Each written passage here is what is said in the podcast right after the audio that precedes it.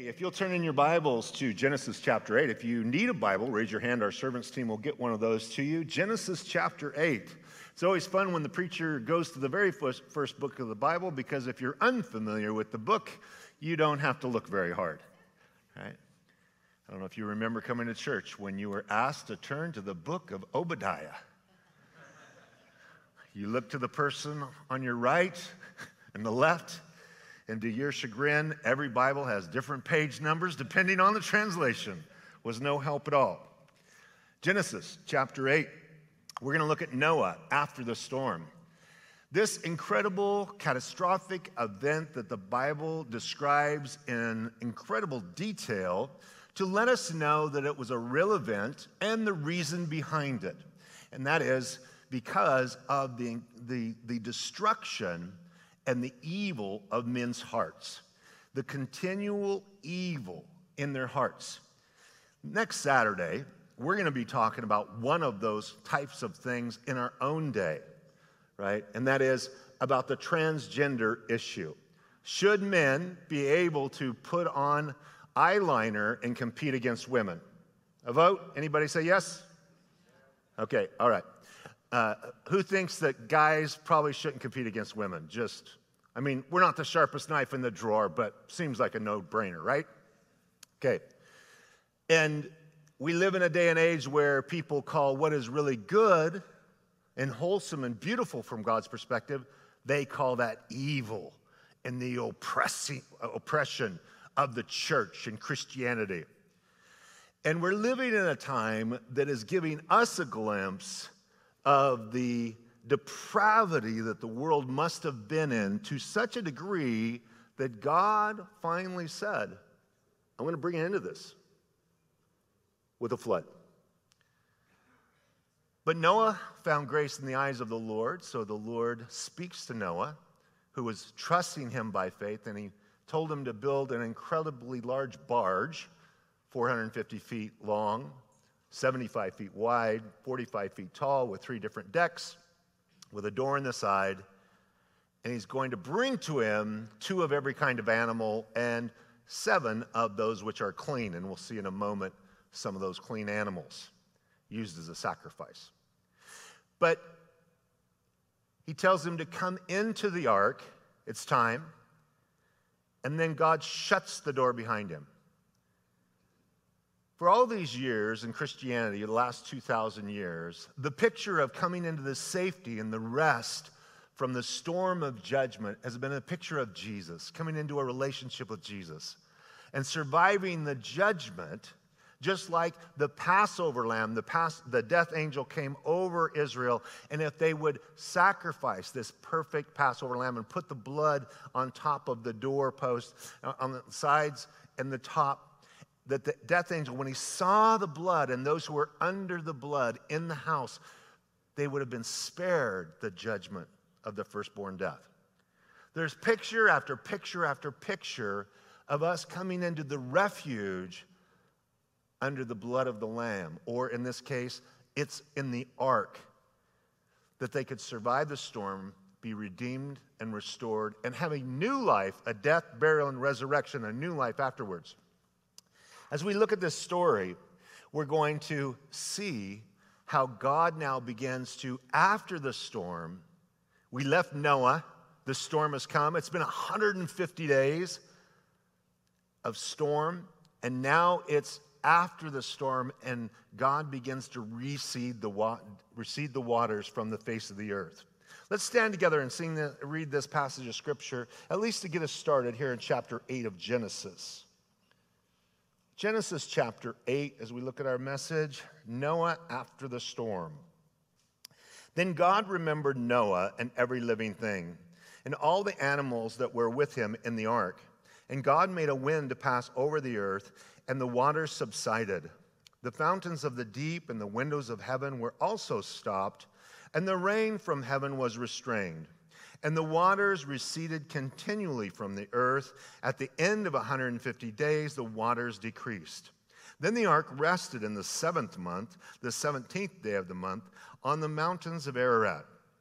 And the waters receded continually until the 10th month. In the 10th month, on the first day of the month, the tops of the mountains were seen. Lord, we ask now that you would open our eyes, that we'd see wonderful things from your word, and that it would speak to us in a way to know that you remember us. Lord, here as we see you remembering Noah, in the midst of his storm, that you bring rest and restoration. In Jesus' name, amen. You may be seated. The first thing we notice in this passage is the remembering. In verse 1 it says, "Then God remembered Noah and every living thing and all the animals that were with him in the ark." And because he remembers and is thinking about Noah, then this action comes that he made the wind to begin to pass over the earth and the waters. So the wind creating that process of evaporation and drying up the earth.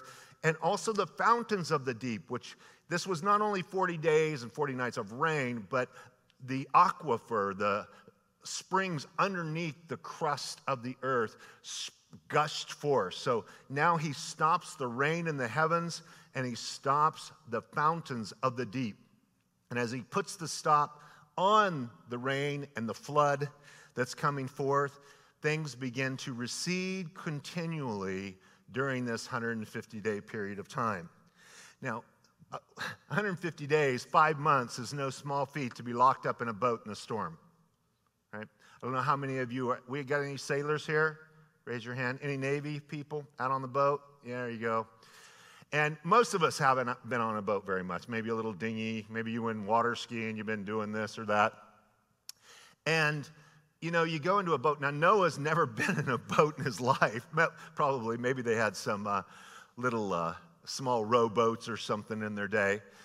But the reality is they say you have to get your sea legs. Now, if you've ever went to sea, longest trip I've been on a sailing vessel was 3 days and 3 nights from the Bahamas to Charleston, South Carolina. I had a friend that he wintered his boat in the Bahamas, so we flew to the Bahamas to sail his boat to Charleston. And I thought, you know, it's fun to be a poor preacher and have rich friends. That's what I thought, because I would never get this experience otherwise. But, you know, you get your sea legs, and depending on if you get seasick or not, fortunately we have Dramamine today, so I had a Dramamine, one a day for 3 days. But then when you get back on the land, then you actually have to get your land legs back because you feel like you're still on the land. You feel like you're still out there. It takes a little while, especially on this vessel was probably about 45 feet long or so. But now as Noah is in the boat, it's 150 days, it says God remembered Noah. Now, does it mean that God forgot all about Noah? It's just like, oh, the storm, that guy in the boat with all the animals, I totally forgot. No. The Bible uses this term throughout the scriptures. It means at that moment, as the Lord now turns his focus to that person, this phraseology is used. He's going to turn his focus towards them and act on their behalf. Have you ever felt like God forgot about you? God, where you been? I've been praying. I've been crying. I've been seeking. Months, years, the same question, the same cry, the same prayer. I think God doesn't hear me. I think God's not listening to me. I think God has forgotten about me. And you know theologically that God, who knows all things, hasn't really forgotten about you, but you don't feel like he's acting on your behalf in the situation you're asking for help. And this is our human condition. And this is such a comforting thing for us, brothers and sisters, that when the Lord remembered Noah, you see, from the time he told him to come into the boat, it's been 5 months. And I would think I would just want just a little morning, at least text message each morning, right? A little comfort that the boat's not going to sink. I've never been out on the ocean with a bunch of animals before, floating zoo. But it's been 5 months, and it says the Lord remembered him. Some other people that the Lord remembered, and then he acted. The Lord remembered Abraham. It says God remembered Abraham and sent Lot out of Sodom and Gomorrah. Abraham was praying and interceding for Lot, so the Lord remembered his request for his nephew. So he listened to a man of faith, an uncle, who cared about his nephew. Maybe you got a nephew or a niece you're praying about, right? You're seeking the Lord. The Lord hears your prayer, and then when he begins to act on their behalf and do supernatural things, and you hear about it, you're like, hey, the Lord remembered my prayer, right? The Lord remembered me. You have that son or that daughter that's going wayward, and you're telling God on them. I tell moms and dads, just tell Jesus on them. Just tell God on them. Because then God will begin to intervene, and they don't even know where it's coming from, and you can just smile. Oh, isn't that interesting? That's happening. My dad was 35, and my grandmother's praying for him, and he's out in Gold Coast in Oregon, and he knows his mother's praying for him because his life is miserable outside of Jesus. So he calls up my grandmother. My grandmother's name's Jewel. He says, now, Mom, I know what you're doing to me. I want you to knock it off. She said, no, sir. I done put you on the altar to Jesus, and I'm not taking you off.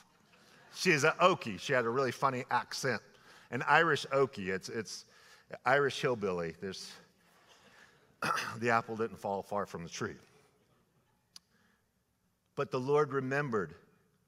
Rachel was dying to have a baby. Hannah was dying to have a baby. And they cried out to the Lord. And it says, God remembered Rachel and opened her womb in Genesis 30. The Lord remembered Hannah, and she conceived and had the son Samuel. One day we were in church. I was in 1 Samuel chapter 1, and we were looking at the very passionate, heartbreaking story of a mother that was weeping before the Lord in the house of the Lord, Hannah. And she was crying, but she was praying, but her no sound was coming out. Her lips were moving. She's praying. And Eli the priest thought she was drunk. He said, put away your wine, woman. Can you imagine you're already heartbroken? You come to church and the preacher thinks you're a drunk. I mean, let's talk about not how you want to be remembered. She says, I'm not drunk. I'm heartbroken. I just poured my heart out to the Lord in bitterness of soul. And he goes, well, may the Lord grant your request. And she went home. And she conceived, and she had a son. So often it says, when the Lord remembered, it means he's thinking about what you've said, how you've prayed, and now he's going to act. The Lord remembers his promises that he's given to us. In Exodus 2, it says, God heard their groanings, meaning the children of Israel that were in bondage, and he remembered his covenant or his promise with Abraham, with Isaac, and with Jacob, and he sent them a deliverer, Moses. Lastly, the Lord said to soldiers, when you go to war, you will be remembered before the Lord, and you will be saved from your enemies. When you go to battle, don't you, as the old saying is, there's no atheists in foxholes. I was a bull rider, and the same thing's true at a rodeo when somebody's about ready to get on a mean 2,000-pound bull. The biggest heathen dog you ever saw in your life is on his knees praying before he gets on him. Now, afterwards, if he survives, he forgets all about God until the next weekend where he's going to get on another bull. But he's super duper spiritual for about 10 minutes before he faces something scary. I know that from time to time you're going to think that through life and the ups and downs and the storms of life, you're going to think that God's forgotten about you, that he remembers you. As a matter of fact, the psalmist said he had this picture as he's crying himself to sleep at night. I mean, when the lights are out and you're crying in your own bed, nobody sees you, right? But the psalmist said, the Lord collects my tears. He puts them in a bottle. God sees. God hears. God knows. And for Noah, man, a guy that's never been to sea with a boat full of critters, don't you know, that was encouraging. When he sensed God begin to act and the waters begin to recede. Because, once I know and I am comforted that God sees me and he remembers me and he's beginning to help me, it brings rest. Oh, okay, God's working, right? I've been waiting. God's working. It's going to be okay. We see the rest in verse 4. Then the ark rested the seventh month, the 17th day of the month, on the mountains of Ararat. This area, as you see this first picture, is a picture of Mount Ararat. Mount Ararat is the highest peak in Turkey. It is 16,945 feet above sea level. It's very impressive, usually under snow, cap top, most of the year, if not all year long, depending on the year.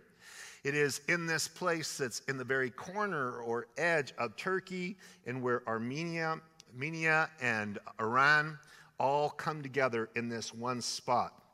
It's not far from where we know that, according to the Garden of Eden, because we're given four riverheads flow out of the Garden of Eden, which is called the navel of civilization, or the belly button of civilization, which is in the area of Iran and Iraq, because we have two of the rivers, the Tigris and the Euphrates, and the watershed of the mountain range of Mount Ararat in that whole region flows and makes up the Tigris and the Euphrates River. So if Noah and his family, depending on how far they migrated away from the center of things, and the boat goes up, it didn't move, it doesn't have to sail, it only has to float, and then it's going to come down by God's grace on top of a mountain so that it can rest as soon as possible. People have been up there. Somebody told me last week that they had a tourist hotel there and a whole bunch of stuff, and I'm like, that's not true.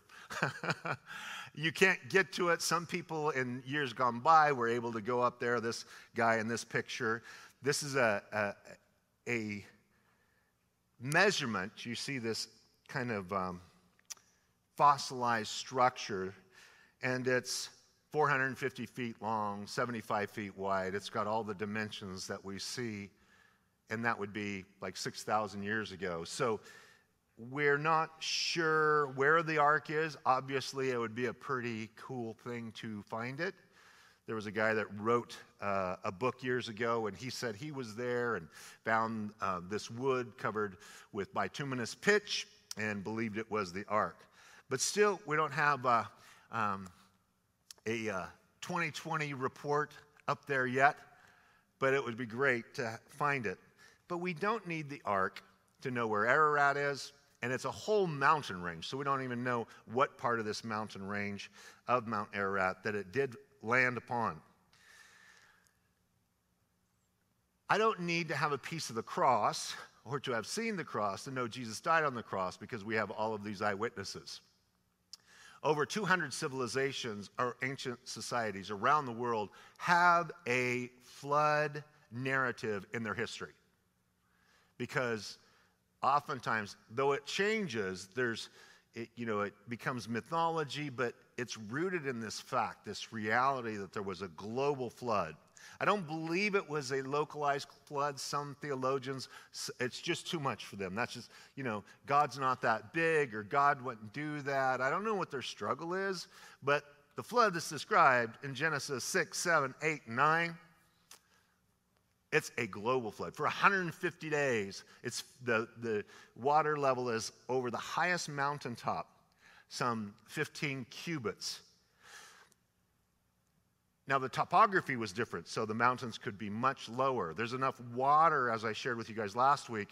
If everything was flat, basically, you take the Himalayas down, and everything was flatter, there would be enough water to cover the entire world, or landmass, 2 to 2.5 miles deep in water. So it's not a problem of not enough water. But the rest, can't you imagine from doing one of these numbers for 5 months, now it rests.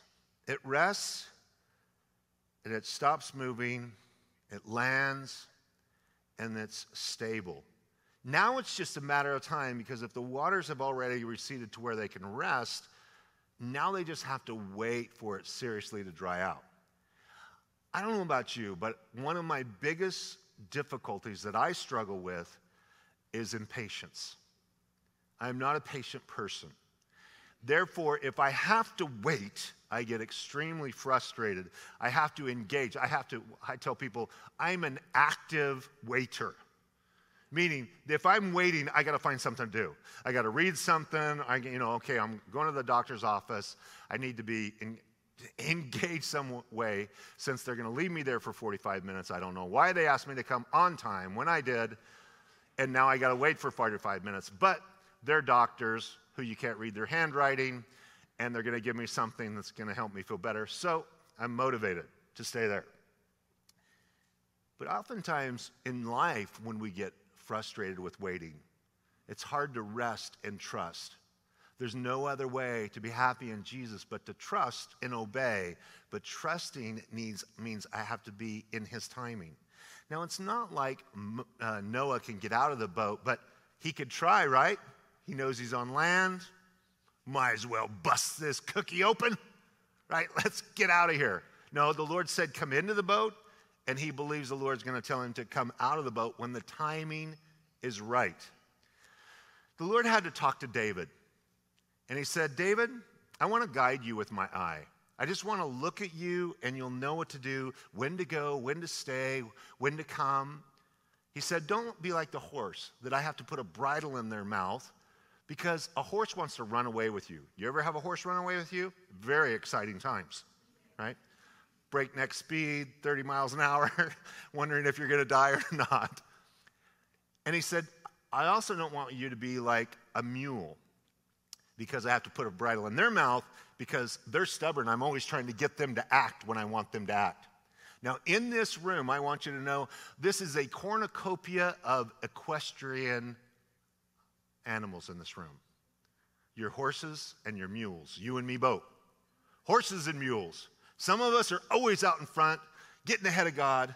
We go do this and we go, hey, oh, I should have prayed. Hey, God bless this. It's kind of after the fact. It's like a P.S. I'm going to do this. Oh, God, I hope you bless it. Right? Some of us are going, I'm not sure God's asking me to do that. I'm going to hang around. You keep getting nudged from every, no, I'm not sure he wants me to do that. It's been 5 years. I offered a guy a position at my fellowship one time to come and be my worship leader. And he said he was really, busy at the time. And he'd think about it and pray about it. Well, he never got back to me. A year and a half later, he calls me up and he goes, he just acted like we just talked yesterday. It's been a year and a half. And he says, hey, I've been really thinking about coming up. And I said, what are you talking about? I had totally forgotten. I said, what are you talking about? He goes, we just talked about me coming and joining. I said, Bob, that was a year and a half ago. I said, fortunately for you, the position's still open. You still want to come? It took him a year and a half to figure it out. Well, my problem's more like the horse. I usually am chomping at the bit to move forward. Being sensitive to God's Spirit and resting. Noah has to rest in this ark. He has to wait now because, it's going to be another 150 days before any action happens. Wow. Another 5 months of just sitting in the boat.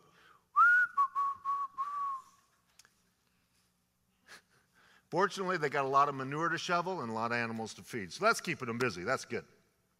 In verse 5, it says, the waters decreased continually until the 10th month. Now we're making progress. In the 10th month, on the first day of the month, the tops of the mountains were seen. So now he can look because they're way up on top of a mountain, but he doesn't open anything up. So there's a 18-inch window for ventilation around the entire ark at the top. So he can see some other mountaintops way out there since the water has receded. Verse 6, so it came to pass at the end of 40 days. So 10 months, first day of the month, another 40 days, month and 10 days. Noah opened the window of the ark, which he had made. So now he's bold enough to open up the window. Verse 7, then he sent out a raven, which kept going to and fro until the waters had dried up from the earth. He also sent out for himself a dove to see if the waters had receded from the face of the ground. But the dove found no resting place for the sole of her foot, and she returned into the ark to him, for the waters were on the face of the whole earth. So he put out his hand and drew her into the ark to himself. He sends out two types of animal. One is a carrion. It scavenges. It eats roadkill, but in this case, I guess it's floodkill. And the raven goes out, but it doesn't need land. It doesn't need anything terra firma to put its foot on. It's not going to eat. It doesn't eat a vegetarian diet. There's all these floating carcasses. Imagine the entire world, right? As drowned. So for him, it is a buffet of choices. So he can live on dead carcasses for a long time. All the way through Scripture, ravens, there's clean birds and there's unclean birds. When they're called the birds of the air, that means they're usually, it's a picture in parables of demonic spirit or the work of Satan. because he likes to steal, kill, and destroy. He's a carrion, if you will, too. He's a savage. He's trying to make you roadkill so he can destroy your life. But a dove's different. A dove is that picture that is a symbol you remember that John the Baptist said, "How will I know your son, God? How will I know the Messiah?" He said, "Well, my spirit will descend upon him in the form of a dove." This beautiful picture of the ministry and the fruit and the work of the Spirit. So he sends the dove out.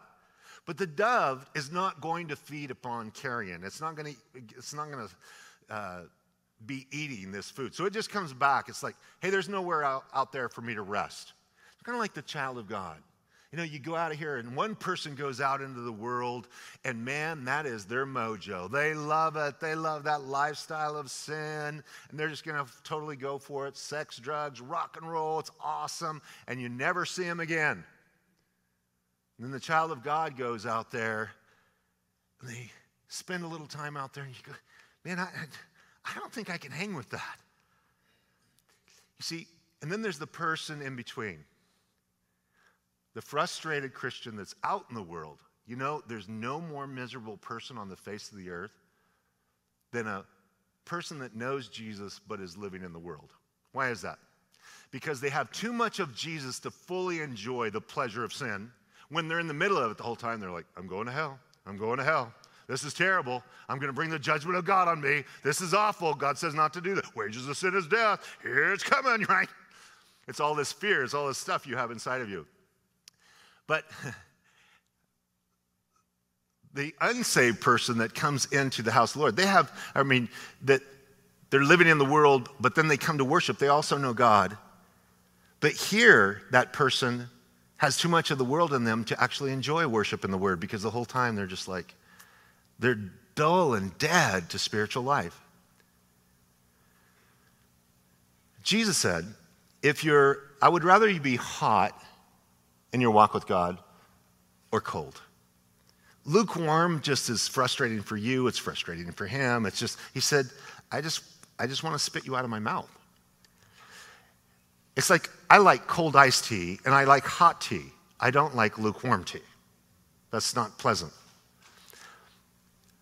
These birds are this picture of those who are very comfortable in the carnage of life and those who really are drawn to and want the rest and the peace of the ark of a relationship with Jesus. Some of us are here tonight because we're taking refuge from that carnage of life and relationships out there. It was a train wreck out there. Let's go see if there's some hope here amidst of God's people. We need some of that. So he waits another 7 days in verse 10, and he waited yet another 7 days. Talk about patience. And again he sent the dove out from the ark. Then the dove came to him in the evening, and behold, a freshly plucked olive leaf was in her mouth, and no one knew that the waters had receded from the earth. This time the dove went out, and there's an olive tree. And you've heard this saying, hey, I'd like to extend an olive branch. It comes from this passage. Because you see, the judgment, the hostility of the judgment of God is over, and this olive leaf is a picture of, hey, let's have peaceful relationship now. Let's have peace restored. So the olive branch, if you're going to extend it, the dove was the first one to bring it and said, judgment's over, hostility's over. It's a time for rest and peace and restoration in our lives. Then, in verse 12, so he waited yet another 7 days and sent out the dove, which did not return again to him anymore. Now the dove has a place to rest, has food, and whether it's whatever its diet is that's not carrion in nature. Verse 13, and it came to pass in the 601st year, in the first month, of the first day of the month, that the waters were dried up from the earth. And Noah removed the cover of the ark and looked, and indeed the surface of the ground was dry.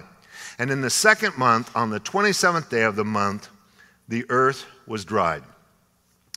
So now, he went into the ark on the 17th day of the second month. And that's been a year, and now it's the same month, but the 27th day, so 10 extra days. A year and 10 days. And everything's dried up. How would you do if you were stuck in a boat for a year with a bunch of animals Well, fortunately, it's a very big place. I guess they could go a day or two and not see each other at the other end of the boat if they chose to have a little bit of space from one another. But incredible patience. So they rested, they had to wait, and then we see the restoration process begin, restoring. The Lord had told them to come into the ark. The picture is, I'm in the ark here with you, come in. Then God spoke to Noah, saying in verse 15, go out of the ark, you and your wife and your sons' wives with you. Bring out with you every living thing of all flesh that is with you, birds and cattle and every creeping thing that creeps on the earth, so that they may abound on the earth and be fruitful and multiply on the earth. So now I ask you to come in. Now I want you to go out and bring out all the animals. Can you imagine dropping that door and coming out on land, getting out of that boat after a solid year?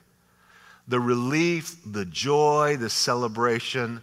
I would just fall on the ground and kiss the ground, thankful to be back on terra firma and outside of this ark. And he's going to, the restoration process is coming out, but be fruitful and multiply. He's telling them, hey, don't have to worry about floods and judgment. We're now going to rebuild everything. Now we're going to restore. Sometimes you and I go through seasons of storms that we feel a great sense of loss. Like sometimes we lose relationships, sometimes we lose finances, sometimes we lose jobs, friends, occupation, whatever it is. And we go through it just feels like everywhere we turn, we're just getting punched in the face with life. And all of us are going to go through times like that. There's nobody exempt. You don't get an exemption card from the good, the bad, and the ugly of life. I don't care who you are. You go, yeah, but I got it extra bad. There's always a person that thinks they're going for an award. It's not a contest. Oh, my story's so much sadder than yours. It's not a contest. Your struggles from your perspective are very painful. And the person across the room that has a whole different set of struggles, their struggles for them are very painful. The reality is that sometimes we're wondering if the sun's ever gonna come out from behind the clouds, if it's gonna shine again. We're wondering if now we're gonna be able to go forward and be fruitful and multiply and go through a season of blessing.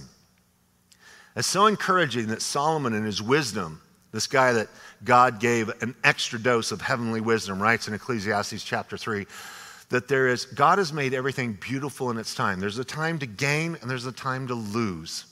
There's a time to embrace and a time to refrain from embracing. There's a time to, to plant, a time to harvest, a time for removing stones. It's just, everything under the sun, there is a time for it. What's your time here tonight? Where are you at? What's your season? You in rest? I think all of us just kind of came out of a storm, and Jesus was in our ark to get us through the last 3 years. Amen? I mean, the people of faith, I think, were the only people that had some kind of on solid ground when the rest of the world was going nuts. I still see people in cars all by themselves driving around with their mask on. And I'm like, they didn't get the announcement, right? They didn't get the report. You meet somebody and you're hiking out in the foothills. They're all by themselves. They have two masks on. They're out hiking outdoors and you're just like. Now somebody just, I was just flying this week. They get on the airplane and it's almost like now their badge of honor. I'm going to wear this the rest of my life. Look at me. Virtue signaling like, this is what a progressive leftist morality looks like. I am muzzled. And you go, well, I guess that's appropriate. That's good for you. Because we discovered through the science that doesn't help you any. It's so funny now, after everything. Anthony Fauci, in the very first interview, said that it was a talisman, a lucky rabbit's foot. From his very first interview, he says, well, if you want to wear a mask, but it doesn't really work. It's like, if you had a lucky rabbit's foot. I've always, the people that carry, it wasn't very lucky for the rabbit. I could never figure that out, right? Anyway, I digress. I don't know how I got back there, but I digress. Sometimes we come out of a storm, is what I'm saying. And we're wondering if life is ever going to go back to something that resembles normality and blessing, right? I hope this Thanksgiving week was a little bit more normal for you. I was in Idaho, so it was actually spectacular. Every time I leave Kami, California, to go to the land of the free and the home of the brave, my home, and people are out. You should have saw the people and the fireworks. It was outrageous, all totally illegal. They didn't care. They're having such a blast. And just the joy of sensing freedom and the burden of oppression, the burden of the heaviness of life. You know, Noah and his wife and the sons and their wives and all the animals, they come out into the sunshine of the beginning of restoration. Be fruitful now. Multiply. Verse 18, so Noah went out and his sons and his wife and his sons' wives with him. Every animal, every creeping thing, every bird and whatever creeps on the earth according to their families went out of the ark. Then Noah built an altar to the Lord and took of every clean animal and every clean bird and offered burnt offerings on the altar. First thing he gets out, God had told him to take 7 of each clean animal, though we don't get unclean and clean animals or kosher animals until the book of Leviticus. But God's instruction for him, it was understood between the two of them, whether it's domesticated animals that we now accept as those clean animals like oxen or sheep. Obviously, pigs or swine are not clean. They had to chew the cud and have a cloven hoof. So you have to have both those things to be a clean domesticated animal. But the clean animals, 7 of each, because he took them, he was able to offer them as a sacrifice to the Lord. And as he offers them to the sacrifice, you know, he's back in that place of just worship. You know, the first step to a new beginning in any season in your life is coming back to the place of worship. It's coming back to a place of recommitment to the Lord, a place of so often people are like, man, I went out here and I was a long ways from the Lord. By the way, I was talking to Riley Gaines, who's going to be next Saturday night. This place is going to be packed. Get here early. Get a seat because Riley's in the news about every other day standing up as a female elite athlete that is speaking out against the trans men athletes that are competing against them. And we're going to have 2 doctors here. Riley's going to tell her story, what that's like to compete against men and to go into the locker room unprepared. Nobody told them. All the girls are getting dressed and a 6'4" guy comes in, gets naked and is waltzing around their locker room with them. And they're just, you know, totally flipped out. But if they say anything, their careers will be over. They'll be the transphobe, homophobe. And she said, you know, I grew up going to the church Sunday morning, Wednesday night, Sunday night. She said, I'm a church kid. I went to church my whole life. And then I went to college and kind of drifted away a little bit. But for heaven's sakes, now looking on at what's going on in the world, I am close to Jesus, right? Because the first step of restoration and rebuilding anything is to come back to that place. For Noah, in this Old Testament culture, it was to approach the Lord through a sacrifice offered by faith and blood that covers our sins as a substitute. Abel offered a sacrifice, but the very first sacrifice, when Adam and Eve were trying to cover themselves with fig leaves that they had made by hand themselves, God exchanged their fig leaves for fur coats. He sacrificed animals and prepared for them clothing, and he clothed them, and blood was shed to cover their sin. You see, I can't restore my life and rebuild my life. I have to come first and acknowledge in worship that God is God and I am not, and I'm a fallen, sinful person that needs the blood of Jesus to wash away my sins. I have to come in humility and brokenness and confession because that's where the rebuilding and the beautiful things start. Doesn't mean you have it all together. And the beautiful thing for Christians is, you know, no failure needs to be final. Isn't that great? You could have made the biggest mess ever in your life those last 3 or 4 years. And you come today, and today's a brand new day. You can be a brand new creation in Jesus, walking with him. And the newness of life, his mercies are new every morning. And so in the house of the Lord, so to speak, that's where Noah goes. He offers the sacrifice. And from a heart of thanksgiving, can you imagine he's thinking to himself, everybody that was wiped out in judgment, I mean, he had neighbors and distant relatives and knew all these people, and they're all dead. The whole populace that he would have known is all dead. Just as the Lord declared it was going to be. Just as Methuselah, the oldest man in the Bible, do you know what Methuselah's name means? Methuselah, it means that when he dies, it shall come. What? The flood. The very year of the flood. Methuselah died the very year the water started coming. A prophecy. 969 years before it even showed up. When this man dies, the flood comes. Judgment. And now he's on the other side of that, and he's worshiping the Lord, and he's offering the sacrifice to the Lord. And it says, now we have the reassurance in verse 21, and the Lord smelled a soothing aroma. Throughout the scriptures in the Old Testament, when the Lord smells the aroma of a sacrifice that is offered in faith, it says that it's a soothing aroma. King James, in the sacrifices in Leviticus chapter 1 through 7, it's called the sweet savor or the sweet aroma sacrifices that are offered to him, because you see, he offered all of these as a burnt offering. There's multiple offerings as you get the details of it in Leviticus chapter 1 through 7, but the burnt offering means it's a picture. If when you offer the whole animal, you just offer the whole thing and you burn it up. It's a picture. I offer my entire being to you, God. This animal that I'm offering to you is a symbol that I want to have my life consumed with usefulness and love and relationship with you. And so they're offering, he's offering of all these animals, he and his family, Lord, we're yours. Very much like Paul said in Romans chapter 12, verse 1. I beseech you, therefore, brethren, by the mercies of God, that you offer your bodies as living sacrifices, holy and acceptable to the Lord, which is your reasonable service.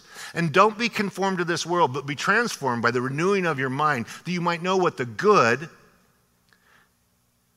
and the pleasing and the perfect will of God is.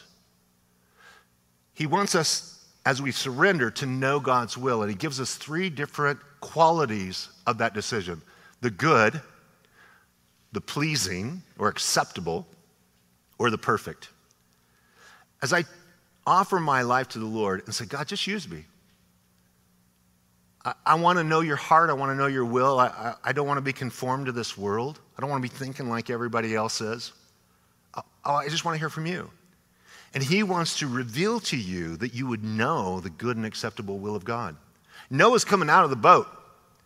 He's offering to the Lord, and he's saying, Lord, we're yours. Where are we going to go? I mean, you're it. And now we're it. We're the only ones on planet Earth. If anything cool is going to happen, I guess it's going to be us. We only have the gene pool of 8 people here. Do you realize that every single one of us that are in this room, and our grandfather was Noah and Mrs. Noah? Right? And then we came through one of the sons, all of us. And if you're a couple here, you know, you have a menagerie of one of those 3 sons within your life. And we'll look at that more when we get to the table of nations. And that all of us from this human race, this is such a great place because of this whole social justice movement today. It's just, from a Christian worldview, we all came from Adam and Eve. All of our grandparents are the same grandparents. The only difference in any human is the level of melanin in our skin. Some of us are pasty white. You're almost transparent. I can almost see through you. You didn't get any, right? And some of us are dark. We got an extra dose of melanin. But we all been created in the image of God to have a relationship with God. And all our ancestry, though it branches off at different points, when you go back far enough from Adam, or now, this is a reboot from Noah, and then we're one of those 3 sons and their wives. And that's what the Lord speaks through Paul the Apostle when he's talking to the Athenians in Athens in Acts chapter 7. He says, the Lord made all of us from one blood. And then he put us into boundaries, into countries and nations. And he tells us why. He says, the Lord created all of us from one family. And then he put us in nations. Maybe you're from Haiti. Maybe you're from Romania. Maybe you're from Tanzania, wherever you're from. And the Lord puts us all there so that all of us no matter who we are in our humanity, no matter what country or language we speak, it says that we might grope, like you're groping in the dark, to find God. Every single person in every single culture and all of their struggles, no matter what boundaries or language, all their frustrations, all their struggles in life have one goal, that they will grope and look for God. They will look for Jesus. Now, in some countries, it's easier to find Jesus, right? In other countries, Jesus is pretty much outlawed. Can't talk about Jesus here. That's why when I met people from Iran, I met these people that there was just an explosion of about 1,000 converts in Iran.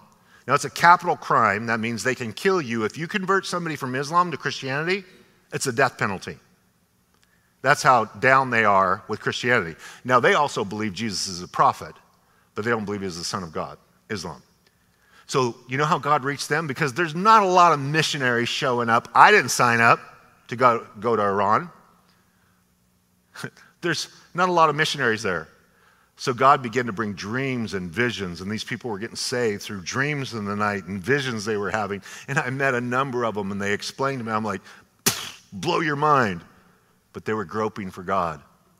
Just like the girl from the Philippines that we had here with Victor Marx's situation. She was sex trafficked. This guy was controlling her life. She tried to escape. And he catches her and he tries to cut her head off. And he cuts her arm off instead. And the only way she survived when she told her story here about 6 months ago on our stage through an interpreter. She said, I put my arm up because he was trying to chop my head off, and he chopped my arm off instead. And I know the only thing that saved me in that moment, she said, I didn't know Jesus yet. But as he was sawing my arm off with his knife, I said, God, if you exist, would you save me? Would you rescue me? And God intervened. And this guy got run off. She got rescued. They got her emergency surgery. I mean, it's amazing how God just worked.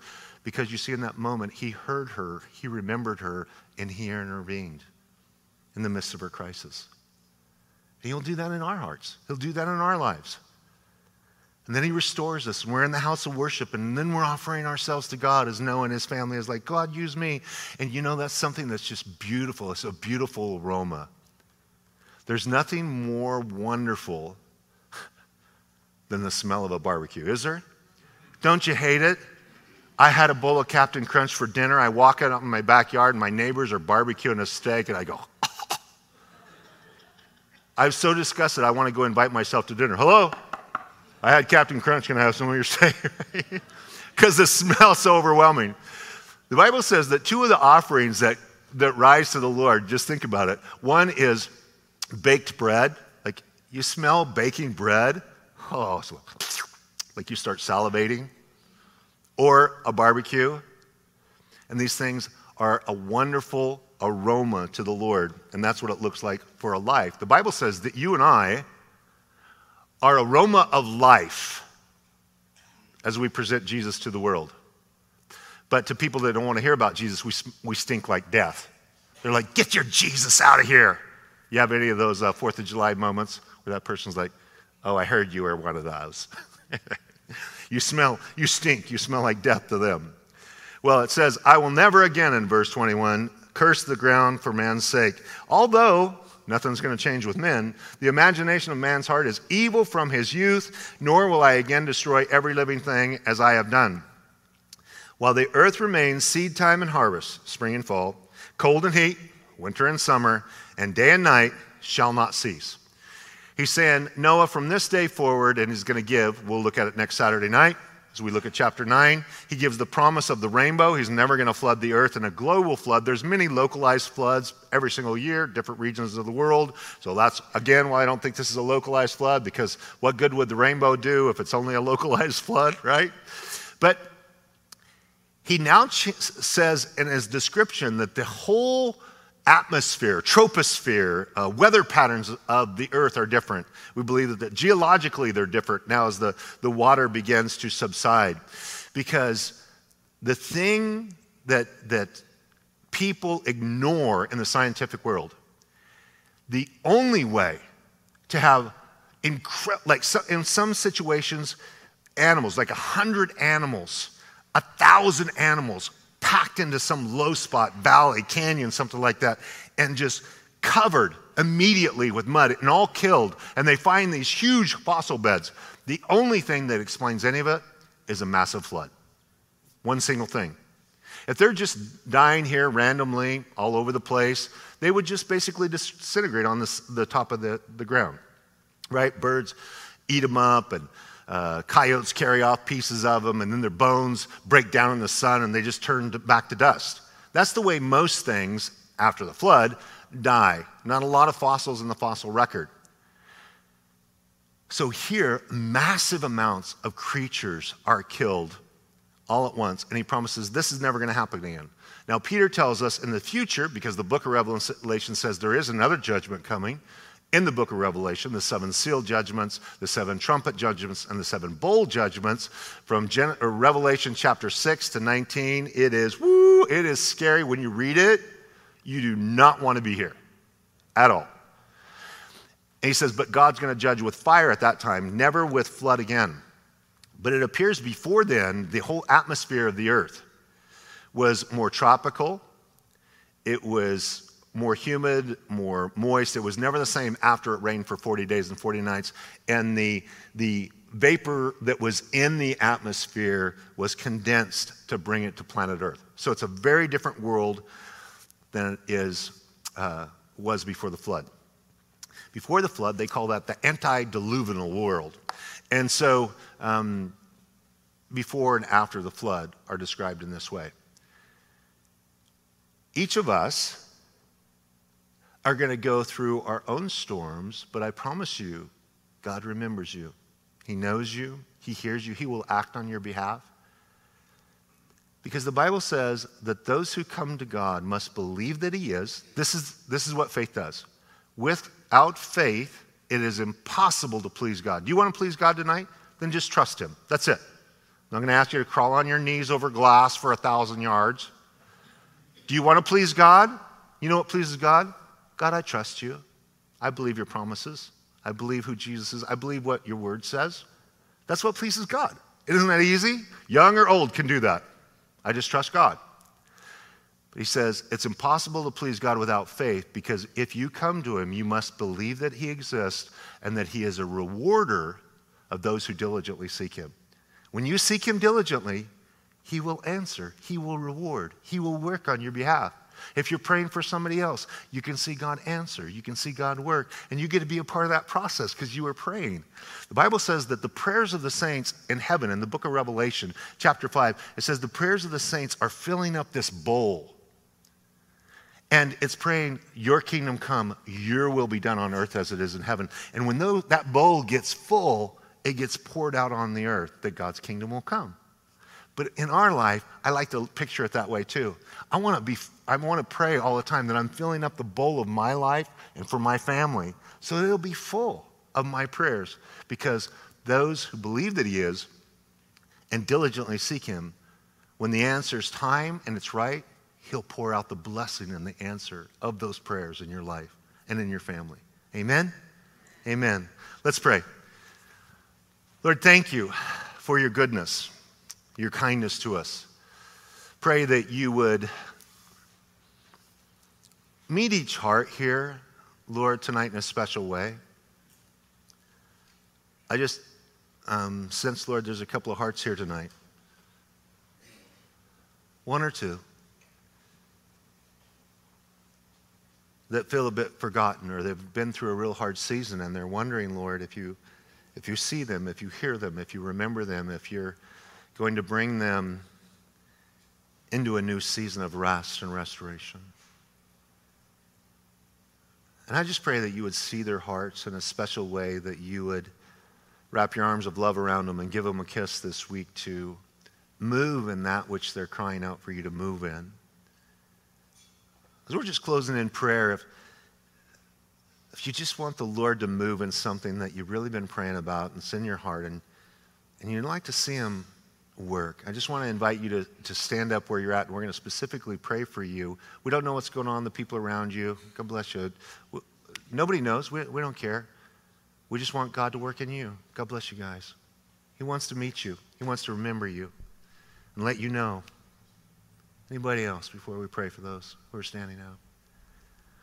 Lord, I just pray right now for these brothers and sisters that are standing, and just by faith they're just standing up saying, Lord, I'm seeking you. Lord, hear me. Lord, see me.